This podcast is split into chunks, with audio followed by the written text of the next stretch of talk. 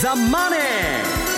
西山幸四郎の FX マーケットスクエア。こんにちは西山幸四郎と。こんにちはマネースクエアジャパン比嘉宏と。皆さんこんにちは。アシスタントの大里清です。ここからの時間はザンマネー西山幸四郎の FX マーケットスクエアをお送りしていきます。え今日の大引けの日経平均株価なんですが反落の動きとなりました。終値は139円42銭安い。え2万544円53銭ということです。西山さん、まあ、海外市場も安かったっていうのもありますけれども、ええまあ、ちょっと夏枯れでボリュームが落ちてるという感じですね、まあ、ちょっとまあ、はい、あんまり言いたくないんですけど、まあ、夏枯れ相場で、まあ、こんなもんかなという気がするんですけどね、うん、確かに売買高なんかもね、えちょっといつもに比べると落ちてますね。そして為替なんですけれどもこの時間ドル円が123円の90銭台ということです。比嘉さん124円行ったり来たりっていったところでしょうか？まあそれまでがですね結構動いてたというようなことがあって為替の方もですね少しえー、小康状態になってきてるかな、うん、まあ来週にもまたイベントありますしね。そうですね、はい、ちょっと来週に向けてそのイベントどうなっていくのかっていうところを見てるのかなというところもありますが、えー、マーケットについてはこの後も西山さんと比嘉さんにたっぷりと分析をしていただきますえさて先週はですねユーストリーム配信番組いたしまして特別プレゼントがございました。番組特製のクオカード500円分5名の方にプレゼントさせていただきます。えプレゼントのご応募にはキーワードが必要になってまいります。先週のユーストリーム画面をご覧いただくかえもしくは番組のエンディングで西山さんが発表してくださったキーワードを添えていただいて番組のホームページからお申し込みいただければと思います。え締め切りは8月6日8月6日です。たくさんのご応募お待ちしています。またリスナーの皆さんからのコメント質問もお待ちしています。投資についての質問など随時受け付けております。え番組ホームページのコメント欄からお寄せください。ザンマネーはリスナーの皆さんの投資を応援していきます。それではこの後午後4時までお付き合いください。この番組はマネースクエアジャパンの提供でお送りします。えではまずは今日のマーケット改めて振り返っていきましょう。大引けの日経平均株価なんですが先ほどもお伝えしましたが反落となりました。終値は139円42銭安い。2万544円53銭となりました。トピックス9.02ポイントのマイナス。1655.86東証一部の売買高概算で17億9811万株。売買代金2兆を767億円でした。値上がり銘柄数が549銘柄対して値下がりが、えー、1241変わらずは101銘柄となりました。業種別の騰落率見ていきますと33の業種のうち今日は、えー、3つの業種だけがプラスとなりました。上げ幅大きかったのが化学品そしてサービスガスなガスとなっています、一方下げたところで、下げ幅大きかったのが、海運非鉄ガラスなどとなりました。では今日のマーケットの外況それから引け後の情報などについてはマーケットプレスから引き続いて今野記者ですお願いいたしますはい。えー、日経平均株価はあ結局反落ですね。昨日は反発、今日は反落という動きですね。えー、引けはあ139円安ということで、えー、率にしまして約0.7%ほどの下落率になりますかね。えー、一番低い安いところですと160円近く下げる場面もありました。はい、あこれざらば取引時間中としますと16日以来の水準ということになりますね。うん、えー、昨日の海外、欧米、えー、ともに下げましたと。アメリカは3日続落、ニューヨークダウなんかですと3日続落119ドル安で戻ってきたということでして、えー、これがやはりちょっと企業業績がね、えー、全体的に、まあ、いいところもあるんですけども、ただ昨日のところは、あキャタピラーですとか、3M ですとか、ああるいはアメックスなんかもそうですかね、はい、ちょっと良くなかったということで、これが一つ売り材料視されたという面があったのと、あとは引き続き、資源価格、まあ、原油がまたじわじわ下がり続けておりまして、はい、で、このあたりの、えー、景気の影響、あるいは投資家心理を冷やしたといった影響もあったということでして、えー、全体的に海外が安く戻ってきて、まあ、これが外国人投資家などの日本株売りをやや誘ったという面もあったかもしれませんね。で、これに対して、え買い向かう投資家がだいぶ少なかったと限られたということでしょう。え国内でもいよいよ決算発表し、6月期の決算発表が始まるということで、はい、それを見極めたいといったムードも強く、結果として1日で売買代金2兆700億レベルという、やっとやっと2兆円届いた、乗っかったというくらいですからね。えー、そうですね。まあ、一時3兆円超えてたのから見ると、まあ、だいぶ減ったかなと。足足元ではちょっと今週1週間通しても少なめで推移したと。1週間つっても今週は4日しかなかったですけどね。えー、少なかったから。そういう意味では一時期のやっぱり大量のこう外国人買いなどもちょっと一巡して、年金の買いなどもちょっと一巡というか少なくなって、えー、下がったところでは個人などが、あキャッシュポジションを高めている個人などがちょっと買い出動という動きもあるのかもしれませんが、この水準だとなかなか積極的な買い手がいなくなっているということかもしれませんね。えー、中身的には銀行のところ銀行ですとか、あとは資源関連、非鉄ですとか、はい、あと海運なんかも安かったですかね。全体的に景気敏感株と言われるセクターが全体的に安かったと。えー、個別に買われたのは、まあ、決算が、まあ、良かったところがちょっと散発的に上げたというところでしょうかね。まあ、そのぐらいの動きが目立ったところと言えるかと思います。はいあとは、えー、危険の開示情報、はい、決算発表、まずは野村総合研究所4307、えー、こちらはあ今3月期の第一四半期決算です。売上高が1015億。5%増、えー、純利益は25%増、92億6000万ということで増収増益。えー、で新先行きの予想を変えてませんが、通期の予想に対して進捗率、売上で24%、純利益では22%ぐらいになりますかね。えー、まあ、ただ季節性多少ありますんでね、第一産業はそんなに利益出にくい時期かもしれませんが、あとは同じくこの野村総合研究所株式分割、9月30日を最終基準日といたしまして、1対1.1。1.1ですんでね、はい、えー、株式分割を行うというのも発表しました。あとは、業績修正では、共和発行キリン4151、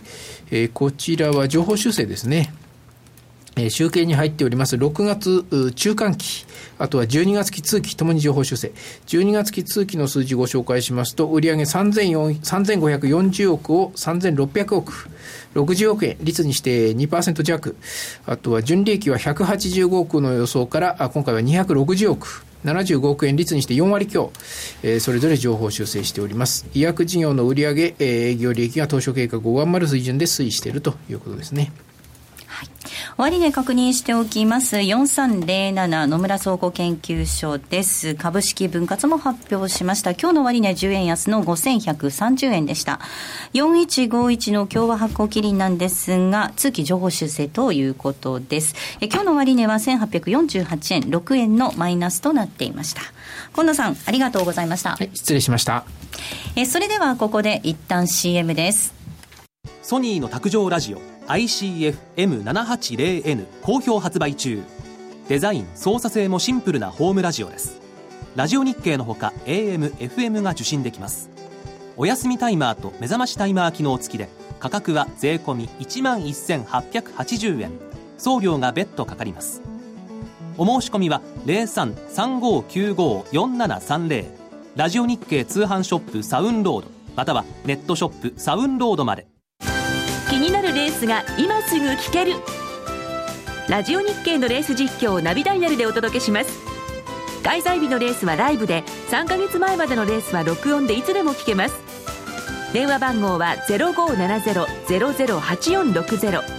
0570-008460 0570を走ろうと覚えてください。情報量無料かかるのは通話料のみ。ガイダンスに従ってご利用ください。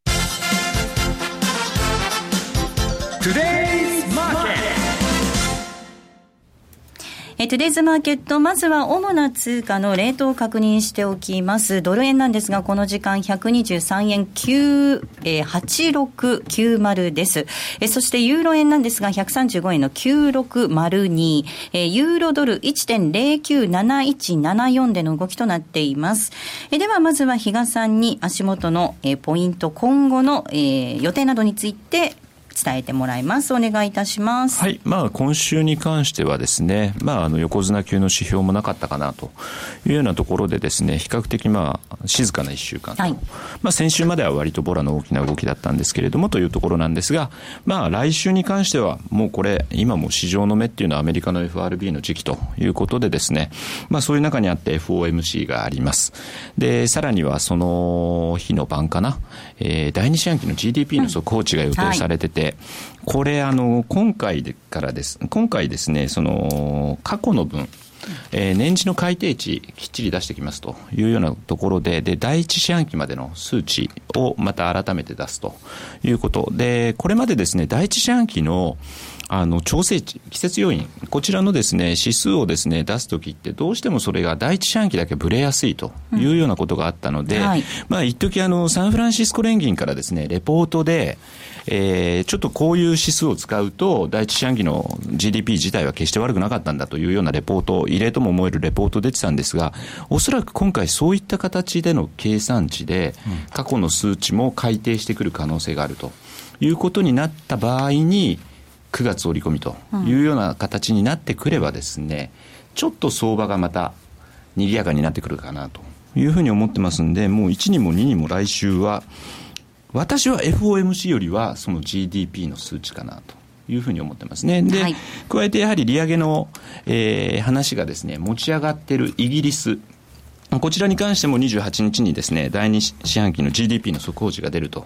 いうことになりますんで、またそれが強い数字、えっ、ー、と、昨日かな、小売りが弱かったんで、ちょっとまたどうなのっていうようなですね、声が広がってたんですが、そこでまた強い数字が出てくれば、えー、アメリカのみならず、イギリスもやっぱり近いうちにというようなことになってくるのかなということなので、この2つかなというふうに思ってますね。はいえでは西山さんにお話を伺っていきましょう、はい、え今週ドル円見てみると、123円のミドルから124円のミドル行ったり来たりっていう動きでしたよね、ガチッと収まってる感じもありましたそうですね、あのー、来週、まあ、一応 FOMC、あと、まあ、石田さんが言われた GDP にかけてですね、まあ、イベントドリブンファンドと、はい、まあ、イベントに向けて、まあ、アメリカ利上げという話がまた、まあ、吹き出してくるみたいな感じで、押したところは仕込んでるんですね。うん、多分こういうファンドは、まあ、イベントが出た途端に売るか、まあ、その前に手締まっちゃうことも多いんですけど、はい、まあ、そういう動きが出てると。で、もう、あの、ドル、まあ、ドルインデックス見ると、まあ、それほど強いとは思わないんですけど、うん、うん、まあ、ここのところドル高相場ということで、で、一番まあ、ドル高を象徴するのはコモディティ安。はい。まあ、これが進んでましてですね、まあ、余計にまあ、ドル高みたいなことがまあ、クローズアップされてるんですけど、うんまあ、あの金がその急落しているのが、まあ、ファンドの間でも話題になっとるんですけど、はい、問題は金の急落よりも、これがまあ、じゃあ株とかに来るのかと、うん、いうことを気にする人が多いんですけど、まあ私も昨日いろんなファンドとまあ夜喋ってて、まあそういう意味ではあんまり関係ないんじゃないかという意見が多いんですね。うん、あの、ただ強いドルの裏返し、金の価格下落っていうのはありますよね。はい。あのー、もともとですね、その、今回は、この金の下落というのは、中国のですね、えー、っと、投げだって言われてるんですね。えーえー、要するにマージンコールがかかったと。はい、で通常、まあ確か1日ゴールドの取引って25トンしかないんですけど、はい、1日あたりの取引高が、うん、2分間で5トンの売りが出たと。で、その急落して、それがまあアジアタイムから始まってるもんですから、はい、これも中国がぶん投げたんだと。だからまあ昨今のその株安だとか、まあいろんなことが聞いてるのかもわかりませんけど、えー、いずれにしてもですね、えー、ドル、ドル高コモディティ安ということになって、で、まあ株はそこそこ、えー、しっかりと。いうのが今の相場なんですね、うん、はい、この金なんですけれども、まあ、一般的には有事の金なんて言われることもありますけれども、その資産としての位置づけっていうと、これ、西山さん、どうなんですか？だから あの、世界大恐慌みたいなことが起これば、ある程度上がるんですけど、うんはい、例えばまあ日本が破綻したとか、アルゼンチンが破綻したとか、まあ、個別の、まあ、この前のギリシャ見てても、はい、じゃあ、金が上がってるかって言ったら、そんなこと全然関係ないわけでしょ、うん、私が言ってるように、いつでもそのインフレと連動するのは株なんだと、はい、名目的に連動するのは。で、まあ、ウォーレン・バフェットなんかは、まあ、金はもう非生産的なアセットであると。金はまあ、金利も何も生まないと。その通りなんですね。で、冷静になって考えると、金ってあのゴールドの輝きにですね、見せられてあの延べボードが欲しくなってくるんですけど、はい、わかります。冷静に考えたらこれバフェットが言っとるんですけど、世界には17万トンの金があると。で、これ現金換算すればまあ9兆円、まあ10兆円弱になるんですけど、はいえー、この10兆円弱で買えるのが、アメリカの農地をすべて買うことができると。これはもうバフェットが言ってる有名な話なんですけど、アメリカの農地全部買える。で、年に400億ドルの利益を上げてくれるエクソンモービル社を6社も買うことができると。株買った方がいいじゃないかと。明確なんですね。これ以上何も言うことはないということなんです。うん、伊賀さん、この金の見方っていうのはどうですか？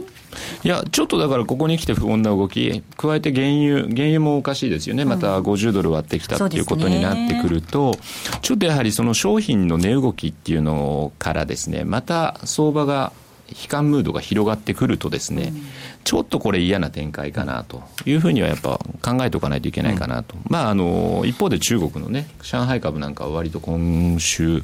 も強かったですね、今日もし上げて終われば、先週末から7連投で終わる形になるんですけどね、はい、まあ、結局そこの問題が終わったかと思ったら、今度そういった商品に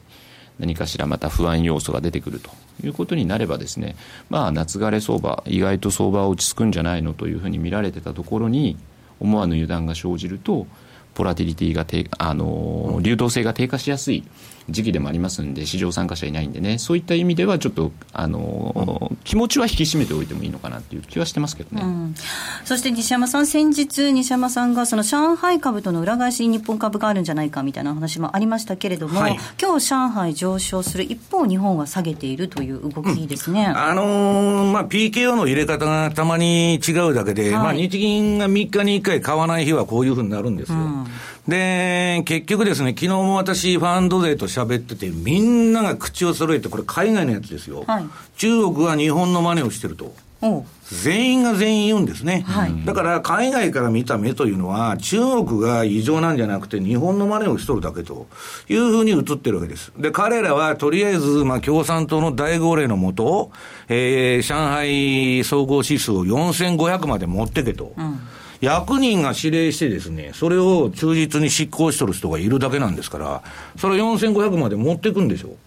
だけど、持ってったところでそれに持続性があるのかと。だから PKO の答えというのはもう何でも言う、何度も言ってますように、宮沢さんが日本で92年から始めてもう23年間も PKO やってるんですけど、それは株価的には自利品なんですね。うんだからまあ、要するにですね、それはまあ、あのー、どういう最後の結末になるかわかりませんけど、とりあえずは金がありますんで、はい、あのー、しっかりしてると。いうことですね、うん、まあ、日中ともに PKO 相場っていうことなんですけれども、はい、今週、黒田さんの発言なんかもちょっと注目されましたね。黒田さんは前から自信満々なんですね、要するに2%の物価目標は可能だと、で秋からインフレが加速するんだと。はいで、彼のシナリオがちょっと来るんじゃないかと思ってるのは、今また原油安になってきましたので、はい、この1年の物価の下落というのは、統計上は原油安が相当効いとるんですね。で、その要因が今、あのー、なんだっけ、あのー、ちょっと原油が60まで戻して、物価上がりそうな感じだったんですけど、まあちょっと、また原油があれで怪しくなってきたと。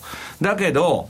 みんな運用者が100人が100人言ってるのは、はい、こんな株が高いね、時に日銀はもう打つ球もないと、これ以上国債買ってもどうしようもないと。いう中でか、やるとしたら ETF をね、今の2倍買うとか、まためちゃくちゃな政策しかない中で、そんな殿下の宝刀抜きませんよと。日経平均が2万円以上ではやりませんよと。いうのがまあ冷めた見方なんですね。だから私は黒田あの、ドル円のいまいち上昇が鈍いというのは、あの、ドル円のチャート見ると、バズーカが出た時だけ、えー、2か月ぐらいわーっと上がると。うん、で、それから横ばいになると。で、今横ばいになってるだけなんですね。で、次、あの、比嘉さんなんか割と黒田さん動くっていう味方なんだけど、うん、その比嘉さんの言ってることが実現して黒田さんが動いた時にドル円は上がるんですよ。で、今、私個人の考えは抜かないと思ってるから、天下の方と。まあしばらく横ばいじゃないのかなと。で、PKO 相場っていうのはもう答えが出てて、下げたとこ買えばいいんです。上は買わないわけですから、役人が買うわけですから、予算に応じて。で、上なんか買い上がるっていうのは、まあ中国は今やってますけど、日本の場合は下がった時だけ買うということですから、おしめを買いましょうということです。はい。比嘉さん、どうでしょうか？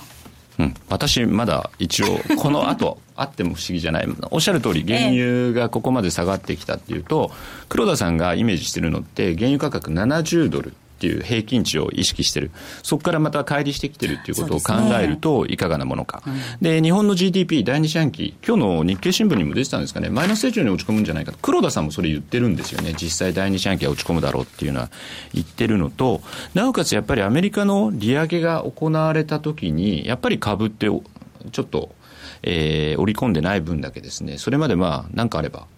あの金をばらまいてくれてたんで株は結構な勢いで上げてた。それを嫌気する動きに全くあのなったとしても不思議じゃない。だから私は全然今の値段でどうんぬんっていうのは全く思ってないんですけれども、はい、そういったシナリオからすると、えー、黒田さんがそのインフレターゲットっていうのの考え方を変えてないわけなんで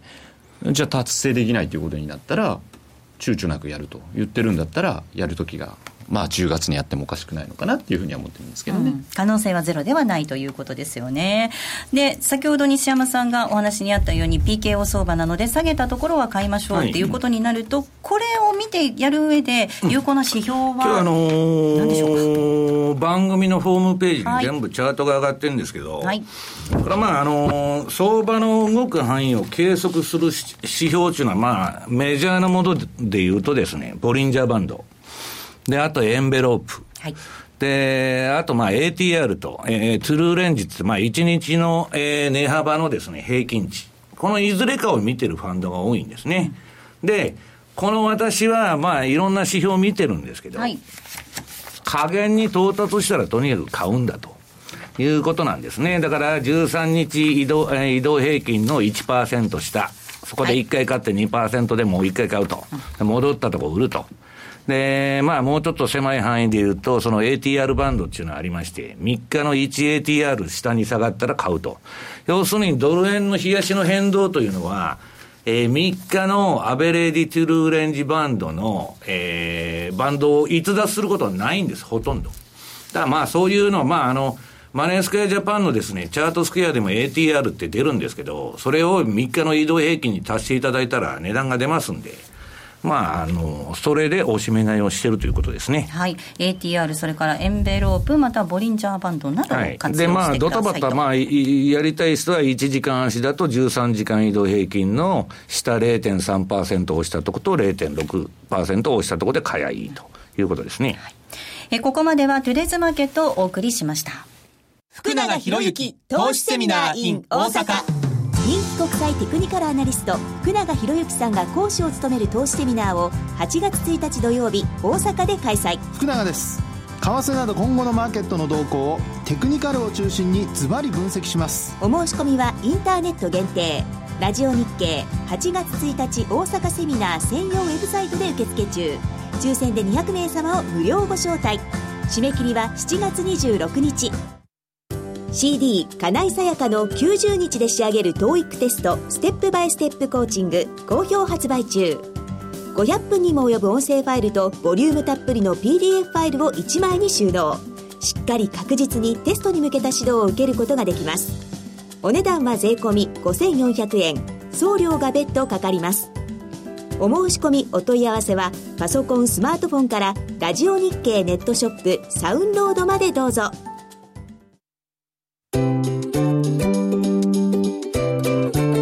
M2J トラリピボックス。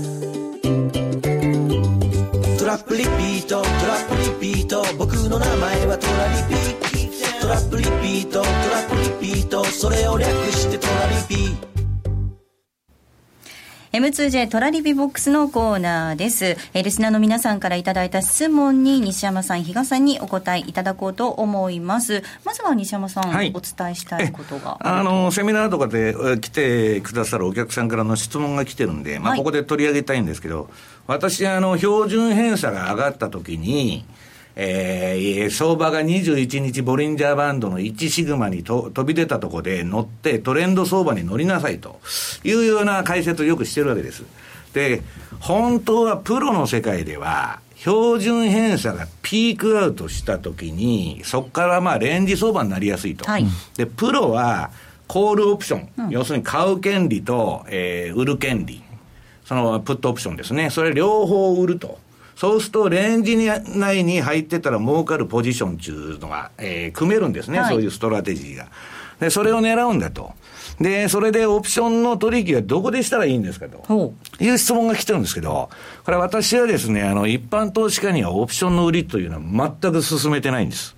というのは損失無限大で、かなりの高度なテクニックを要す取引なんですね。で、例えばあの、東日本震災、えー、大震災の時に日経平均のオプションを売ってた人、これはもう黄泉の国に連れて行かれちゃったんですね。損失無限大で。えー、だから、オプションの買いというのは皆さん、げあの、損失が限定されてるんですけど、えー、オプションを売るという行為は、我々みたいなプロがもうリスク管理をばっちりやった上で、やる商品ですんで、まあ一般の投資家さんにですね、そこまでまあ進めてないということなんですね。うん、ただ参考までに、相場がレンジになって、プロはそういうポジションを作るんだと。で、余計に相場がレンジに入りやすくなるんですね。いうことをまあ言いたかったということです。はい。では続いて質問を紹介していきたいと思います。まずはこんな質問なんですが、早く黒田ラインの突破で新たなトレンドを狙いたいものですといただいています。私答えるんですか いや、私も突破してほしいですけど、先ほど言いましたように、黒田のバズーカが出ないとですね、上にはいかないわけですよ。はい、あるいはアメリカの利上げがないと。で、今その両方がないでしょ？とりあえずは。うんそうすると、えー、相場の上がる要因というのはですね、まあ、おああんまりないわけですよ。その、はい、この前黒田さん変なこと言っても追加緩和期待がないとか、あと元財務官の渡辺さんがこれ以上のアメリカ金利上げても、えー、ドル円安ないと。そういうまた牽制ばっかもうすでに出てきてるわけですよ。だから、落ちたとこを変えましょうと。だからそれが、まあ、目先は123円って言われてるんですけど、はい、まあ、今後121円なのか、えー、122円なのか、それは分かりませんけど、それはまあ、指標を見ながら私はやってるんですけど、まあ、ただ、あの、ドル円で言いますと、かなりまあ、標準偏差見る限りは、相場の方煮詰まってきてますんで、うん、あのー、はっきり言ってですね、8月までに一発上やるんじゃないかと、私は思ってるんですね。落ちるのは9月。これもうファンドは、まあ、あんまり決め打ちということは私はしないんですけど、まあ、昨日もミーティングしてて、みんな8月には一回上に放り上がるだろうと。ただ、えー、9月はドーンと円高になりますよと。で、ドーンと円高になるってことは多分その前に上がるんですね。うんまあ、それは、その根拠はですね、まあ、今日の戦略ボイスとかいろんなところで話そうと思ってるんですけど、まあ、とりあえず見方としてはそういうふうに見てます。うん、比嘉さん、やっぱりこの黒田黒田ラインを抜けるには、何か強い材料が必要になってきますか、ね、まあ、本当そうですね、その通りだと思いますし、うん、まあ、あの今日なんかドルインデックスの話、さっき出てましたけど、はい、前回もですね、実は98のところで、一回そこから落ちてるんですね、うん、なので私もレポート今週書いてたんですけど限りなく収書って98に近いところから今週スタートしてたんですけど、はい、ちょっと材料がないということもあって、やっぱり一旦そこを抜けるにはエネルギー次の材料が必要だろうということでその後まあじりじりちょっと今週弱含んでるかなというようなところまた97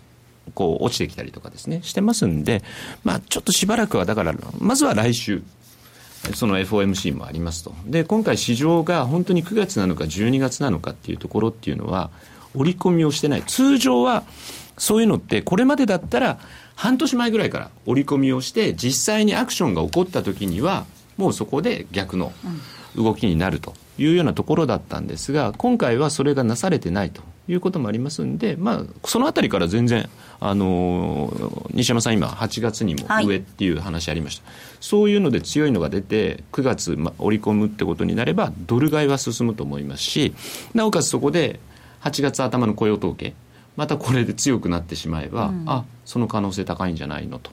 いうところにはなるのかな。ただ8月って日八ってね、はい、企業側も動かないじゃないですか。で、15日あたりに、まあ、あの償還、米債の償還で、あの利息が入ってくるのを円に直すっていう作業があって、薄いところ、お盆の薄いところでそういうことが行われると、やや円高に振られやすいっていうの、そういうのもですね、一応言われてるっていうことが、覚えておいてもいいのかなと思いますけどね。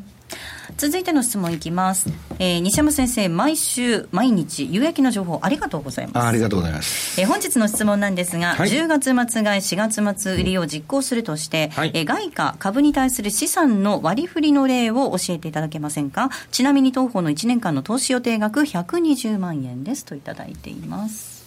うん半々でいいんじゃないですかね。でその外貨を買う場合はまあ、そのドル預金とかでもいいんですけど、まあ、あの、レバレッジを効かしてやると資金効率率が良くなるんで、これはまあ FX でやったらいいでしょうということなんですね。で、株の場合は、えー、先物とか CFD、これが資金効率は一番いいと。はい、ただまあ先物というと一般の人で怖いという方もおられるんで、はい、私はあの一般的にはですね、あの株の ETF、えー、それはニューヨークダウンに連動するとか、日経平均に連動するとか、いろんな ETF が出てるんですけど、ETF を選ぶ際に気をつけないといけないのは、流動性が、はい、えー、ないものはだめと。間違っても手数料とか信託報酬の高い、えー、そこらで売っとるですね、インデックス投資っていうのは買わないようにと。えーいうことです。はい。比嘉さん何かアドバイスありますか？うん、今ふと思ったんですけど、その10月末が4月末売りで去年のパ場合って。えっと、西山さんが実は12月ぐらいに1回半分落としたっていう、はい、これまでないケースもなんかこうあの情報発信してたんですね、確かにだから10月末が4月末売り去年はあんまりいい感じじゃなかった通貨を何選ぶかによってもちょっとあったと思ってあの記憶してるので、まあ、あとそういうふうにですね、折に触れ、その西山さんからそういうふうに発信される情報、これは見逃さないようにしておいてもいいのかなっていうのを、まあ、アドバイスになるか分かんないですけど。機動的にね、はい、動けるようにしといた方が良さそうですよね。そして比嘉さん、えっ、ー、と引き続きセミナーが予定されておりますが、はい、もう今もう次の来週末ですかね。ね大阪ですかね。暑そうですね、大阪もね。暑そうですね。8月1日土曜日なんですが、大阪で、えー、全国セミナープロジェクト2015開催されます。えー、会場なんですが、ヒルトンプラザウエスト8階で、えー、1時から、午後1時からのスタートです。えー、お近くの皆様、ぜひ、セミナーへご参加いただければと思います。えー、福永さん。そう、福永さん出てきますね。はい、それと、あともう近いうちに、来週早々には、その次もですね、うん、あのー、お申し込みいただけるように準備をしております。はい、もう場所は言っておきます。札幌です。はい。えー、札幌9月5日でしたかね。5日6日ですかね。はい。はい。準備ができ次第ご案内をさせていただきますので、ご期待いただければと思います。ここまでは M2J トラリピボックスでした。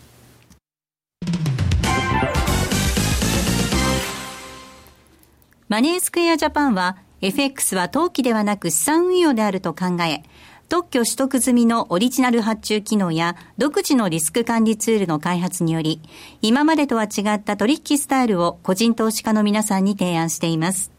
オリジナル発注機能の代表例をご紹介しましょう。トラップリピートイフダン、通称トラリピです。これは普段忙しくて、為替レートや情報などを頻繁にチェックできないような方々にも、しっかりと投資できる手法を作りたい。そんなコンセプトで開発しました。具体的には、もしもこのレートで買えたらいくらで売るといった注文、つまりイフダンをたった1回設定するだけで、複数発注できる、つまりトラップができ、さらに成立後、自動的に注文を繰り返すリピート機能まで備えたマネースクエアジャパン独自の発注機能です。一度設定すれば手間なく24時間収益チャンスが狙えます。またトレード画面に貼り付いて相場の動きにやきもきすることもないので、感情に左右されない取引が可能です。リアルの取引に入る前にトラリピを試してみたい。そんな方には実際のトレード画面、実際のカーセレートで取引できる FX のバーチャル取引、トラリピ FX バーチャルをご用意しています。ご登録、ご利用は無料です。詳しくはマネースクエアジャパンのホームページをご覧ください。マネースクエアジャパンが提供する外国為替証拠金取引は、外国為替相場の変動や各国市場金利の変動により損失を被ることがあるほか、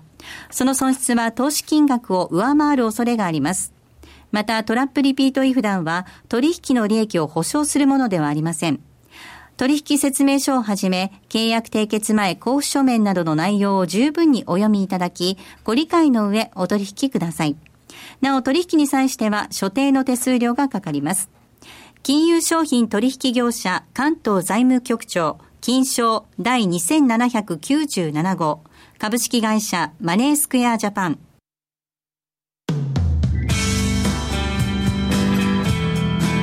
西山幸四郎の FX マーケットスクエア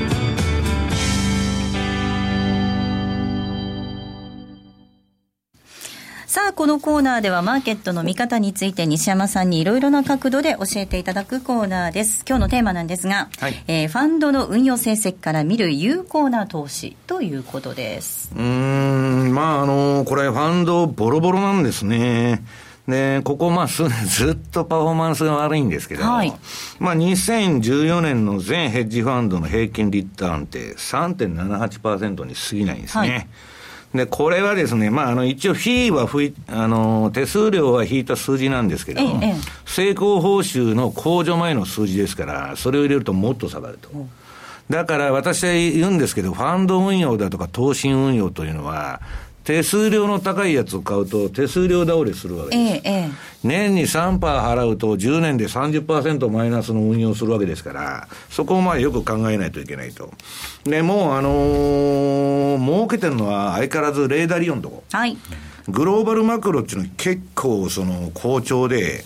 で、まあ、あの、グローバルマクロって何何かっつったら、まあ、株も債券も通貨もコモディティも何でもやりますと。世界中のあらゆる資産に投資しますという運用スタイルなんですね。で、まあ株だけやってるよりも、えー、っと、ずっと運用成績見てると、こっちの方が安定します。うん、要するに安定してるかどうかっていうのは、あの、シャープレシオっていうのを見ないとダメなんですけど、はい、圧倒的にすごいです。で、まあ、こんなもんは、まあ、あのー、ちょっと、どういうんですか。ええー、まあ、天才と言われてる人のあれなんで、運用は真似できないと思うんですけど、株は皆さん簡単なんですね。もう答えが出てるんです。で、まあ、いつでも言うんですけど、もう、えー、今年もですね、まあ、去年もそうですし、今年もこのところあの、ファンドの運用成績は、SP500 のパフォーマンスを大幅に下回ってるんですね。はい。ボロボロに下回ってるわけです。こんなもんなら、SP500 と連動する ETF を買っておけばいいわけなんです。アクティブ投資だとかわけのわからないファンドに投資してですね、何をしてるんだと。いうことが、もう私はずっと言い続けてるんですけど、株式投資の答えっていうのは、もう何百年も前から答えが出てるんです。で、何何百年って、まあアメリカ200年しかあれありませんので、あれなんですけど、もうデータ上はですね、ほとんど3分の2の人は、インデックス運用に勝てないわけですから、ETF を買った方がいいと。で、それはまあ、興味のある人はですね、えー、チャールズ・エリス。はい。これがまあ、敗者のゲームと。敗者ってまあ、負けるものなんですけど、ええ、何に負けるのかってインデックスに負けるんですね。うん、でババートン・マルキールのウォールガインのランダムウォークも猿がやっても人間がやっても同じだと。だから、インデックスの ETF を買うのがいいと。で、ウォーレン・バフェットも素人がやるには ETF を買えと言っとんですね。あとは、えー、ギャンブルとかね、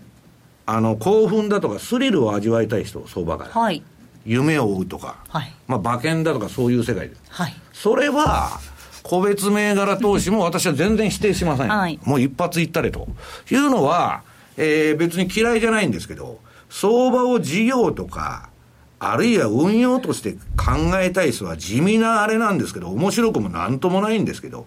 えー、株価連動型の ETF を買うと。で、いつ買うかというのはもう答えが出てて、はい、10月末に買って翌年の4月末に売却すると。うん、これを続けてる方が持ちっぱなしよりいいんだと。うん、というのは株というのは秋に暴落する商品ですから、その損失を、えー、回避するにはそれがいいんだと。いうのは、まあ、もう答えが出てるんですね、確率的には。で、もちろんこれをやれば儲かるという話じゃないですよ。はい。だけど、私は、相場というのは確率にかけるゲームなんだと。部の良いとこで、エッジのあるとこで勝負するんだと。いうのが私の考え方なんで、独断と偏見の。まあそういう見あの見方をしてるんですけどね。比嘉さん、これあの、グローバルマクロで、マクロで好調なファンドもあれば、一方で苦戦してるファンド勢も多くて、こう地道に取引をすると結局プラスになってる？そういう感じもしますけれども、まあ、あとは本当にあれなんじゃないですか、あのちゃんと例えば個人の方でで言うと、はい、やっぱりルールっていうところ、うん、そこが大事,、うん、大事になってくるんじゃないかなというふうに思うんですね。で結局ファンドなんてもう決められた期間できっちりとその結果を残さないといけないっていうのは、はい、もう、皆さんごそご存知の通りだと思います。それに対してやっぱり個人っていうのはそこを気にしなくていいわけじゃないですか。うん、ということを考えるとあとは最初に自分がこういうふうにしようと決めたことを粛々と、あのそのルールにのっとってやれるかやれないかここの差になってくるんじゃないかなっていう気がしますけどね、うん、はい、10月末が4月末売りということで今年ももうそろそろするとその時期がね、うん、だから私もまあそれ基本にしてるんですけど先ほど比嘉さんが言ったように去年は12月で半分降りちゃったと。なんでかっつったら黒田さんが10月末にバズーカ打って、はい、私この番組でもずっと言ってるんですけど QE の賞味期限いわゆる爆発的に上がる期間っていうのは2か月なんですだから12月の末に売っちゃったと。だからそこでまあ一回天井みたいになっちゃったわけですけど、たまたま。うん、まあだからそれはまあ、あの、そういう、えー、っと、まあ、フレキシブルにやることはまあ必要でもあるんですけど、基本はそういうリスクを取る時期っていうのはいつなのかというと、もう答えが出てるんですね。うん、で、株が安いのは9月。はい。これはニューヨークダウの1900年1月からの全部の動き見ても、1945年からの動きを見ても、1990年からの動きを見ても、全部9月がダメなんです。だから私9月というのは非常に警戒してるわけですね。日経平均こちらはどうですか？日経はだからあれですよ、PKO ですから、押したら買いましょうと。はい。あのい、いわば中国と日本というのは特殊な市場ですから、はい。えー、欧米のようにそういう循環が、まあ、あの、働いてはいるんですけど、まあ、落ちにくいんですね。だからまあ、こ今週の私、レポートに書いたんですけど、結局、去年の10月に買って、で、4月末に売ったと。で、そっから高値更新相場とか言っとるんですけど、チャートを見ればですね、今日番組のホームページに出てますけど、横ばいじゃないですか。で、な7月になったら乱高下しとるでしょ、うん、で、おそらくこれ秋になったらどんどん落ちるんですよ。だから、まああのー、毎年の循環通りだなということなんですけどね、あとはだからよく西山さんが株の方だと、えー、日経平均25日移動平均のプラスマイナス5%プラスマイナス10%っていうことも言ってますし、えー、ニューヨークダウだと18日移動平均のプラスマイナス3%この辺をだから意識しながらっていうのもありじゃないかなと思いますよね、うん、最近なかなか落ちてこないんですよね。この前一回落ちたの。5%って確かに日経平均がありましたよね。まあ、ただ株式市場秋のその傾向っていうのがねあるようですのでそこを踏まえていただいて、うん、9月が特に悪い。9月、はい、夏が終わった後。そうです、うんえー、参考にしていただきたいと思います。ここまでは西山幸四郎の FX マーケットスクエアでした。ソニーの卓上ラジオ ICF-M780N 好評発売中。デザイン操作性もシンプルなホームラジオです。ラジオ日経のほか AM、FM が受信できます。お休みタイマーと目覚ましタイマー機能付きで価格は税込1万1880円。送料が別途かかります。お申し込みは0335954730ラジオ日経通販ショップサウンロードまたはネットショップサウンロードまで。朝礼の3分スピーチ話すネタがないよ。はいラジコ。晩ご飯のメニューが決まらないわ。はいラジコ。野球やってるのに残業だ。はいラジコ。寂しくて眠れないの。はいラジコ。あなたのそばにいつだってスマホで聞けるパソコンで聞けるラジコ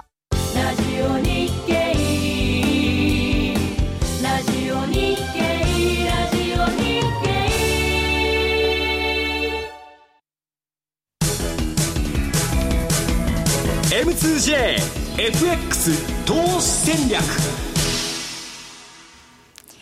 さあ、このコーナーでは来週に向けて M2J の FX の投資戦略を伺っていきます。比嘉さん、お願いいたします。はい。まずですね、ちょっとまあ、冒頭であまり触れられなかった、ちょっとネタもですね、はい、お伝えしておこうと思うんですが、今日ちょっと5ドル、あの、ストーンと落ちるような場面ありました。はい、まあ、あの、S&P が予算に改善が見られなければですね、今、最高級のトリプル A かな、オーストラリアは、の格付けを維持し続けてるんですが、それをまあ、引き下げる可能性もというの、うん、ような発言を受けてですね、ちょっとストーンと落ちる場面があったと。ただ、その後にですね、まあ、豪州の今の格付け、これは確認しましたと。で、見通し安定的というのがまたコメントが出てですね、はい、今少し戻ってきてるかなと。